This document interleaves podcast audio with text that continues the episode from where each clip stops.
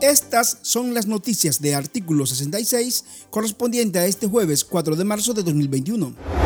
Representantes de diferentes sectores políticos en la coalición nacional insistieron en la importancia de la unidad con la Alianza Ciudadana para derrocar en unos posibles comicios en noviembre de 2021 a la dictadura de Nicaragua. Señalan que si la división prevalece, será imposible ganarle a Daniel Ortega y eso llevaría a que la ciudadanía tenga que soportar a la tiranía más tiempo. Los dirigentes recalcan que el principal obstáculo para llegar a la conformación de un solo bloque es la falta de voluntad por parte de la Alianza Ciudadana, integrada por Ciudadanos por la Libertad y la Alianza Cívica por la Justicia y la Democracia, la hasta ahora ha rechazado el puente de oro que abrió la Comisión de Buena Voluntad para unificar a quienes están en contra de los Ortega Murillo. Escuchemos las declaraciones de José Palé, asesor político del grupo opositor Fuerza Democrática en la coalición nacional.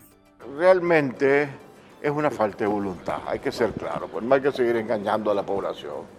Aquí hay falta de voluntad, excusa, querer poner precondiciones, exigencias para siquiera hablar no hemos podido siquiera que el otro bloque se siente a hablar. Han rechazado este, el puente de oro que les abrió eh, la Comisión de Buena Voluntad. En el marco del Día Nacional del Periodista Nicaragüense, el gobierno de Estados Unidos expresó su apoyo a la prensa libre y abierta de Nicaragua y aseguró que continuará denunciando las amenazas y peligros que enfrentan quienes se comprometen a informar de manera libre y justa. Bradley Freden, representante interino de los Estados Unidos ante la Organización de Estados Americanos, OEA, afirmó que el régimen de Ortega está llevando a cabo una campaña de intimidación diseñada para silenciar a la oposición y demandó libertad para los presos políticos.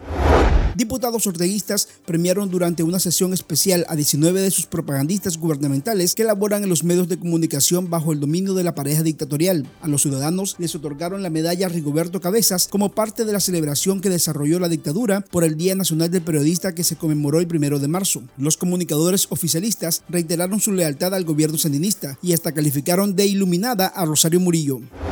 Opositores nicaragüenses en el extranjero impulsan la campaña cívica Yo Quiero Votar, donde exigen se garantice el voto en el exterior para los posibles comicios generales del 7 de noviembre de 2021. La iniciativa impulsada por SOS Nicaragua Zaragoza pretende generar conciencia en el sector político del país, tanto de la oposición como del gobierno de Daniel Ortega. El objetivo es que se acuerde reglamentar esta propuesta y que a través de las embajadas se permita ejercer el derecho al voto el régimen de Nicaragua implementará una nueva asignatura en los colegios llamada Derechos y Dignidades de la Mujer, bajo el supuesto de prevenir la violencia contra las mujeres. Marta Flores, de la Organización Católicas por el Derecho a Decidir, manifestó que esta es una burla más porque quieren hacer creer que están preocupados por el problema, pero que realmente el problema se le está saliendo de sus manos, que ya no pueden seguir visibilizando los femicidios.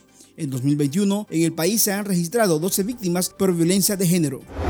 Estas han sido las noticias de Artículo 66. Para esta y otras informaciones, visite nuestro sitio web www.articulo66.com. Síganos en Facebook, Twitter e Instagram y suscríbase a nuestro canal de YouTube. Les informó Noel Miranda.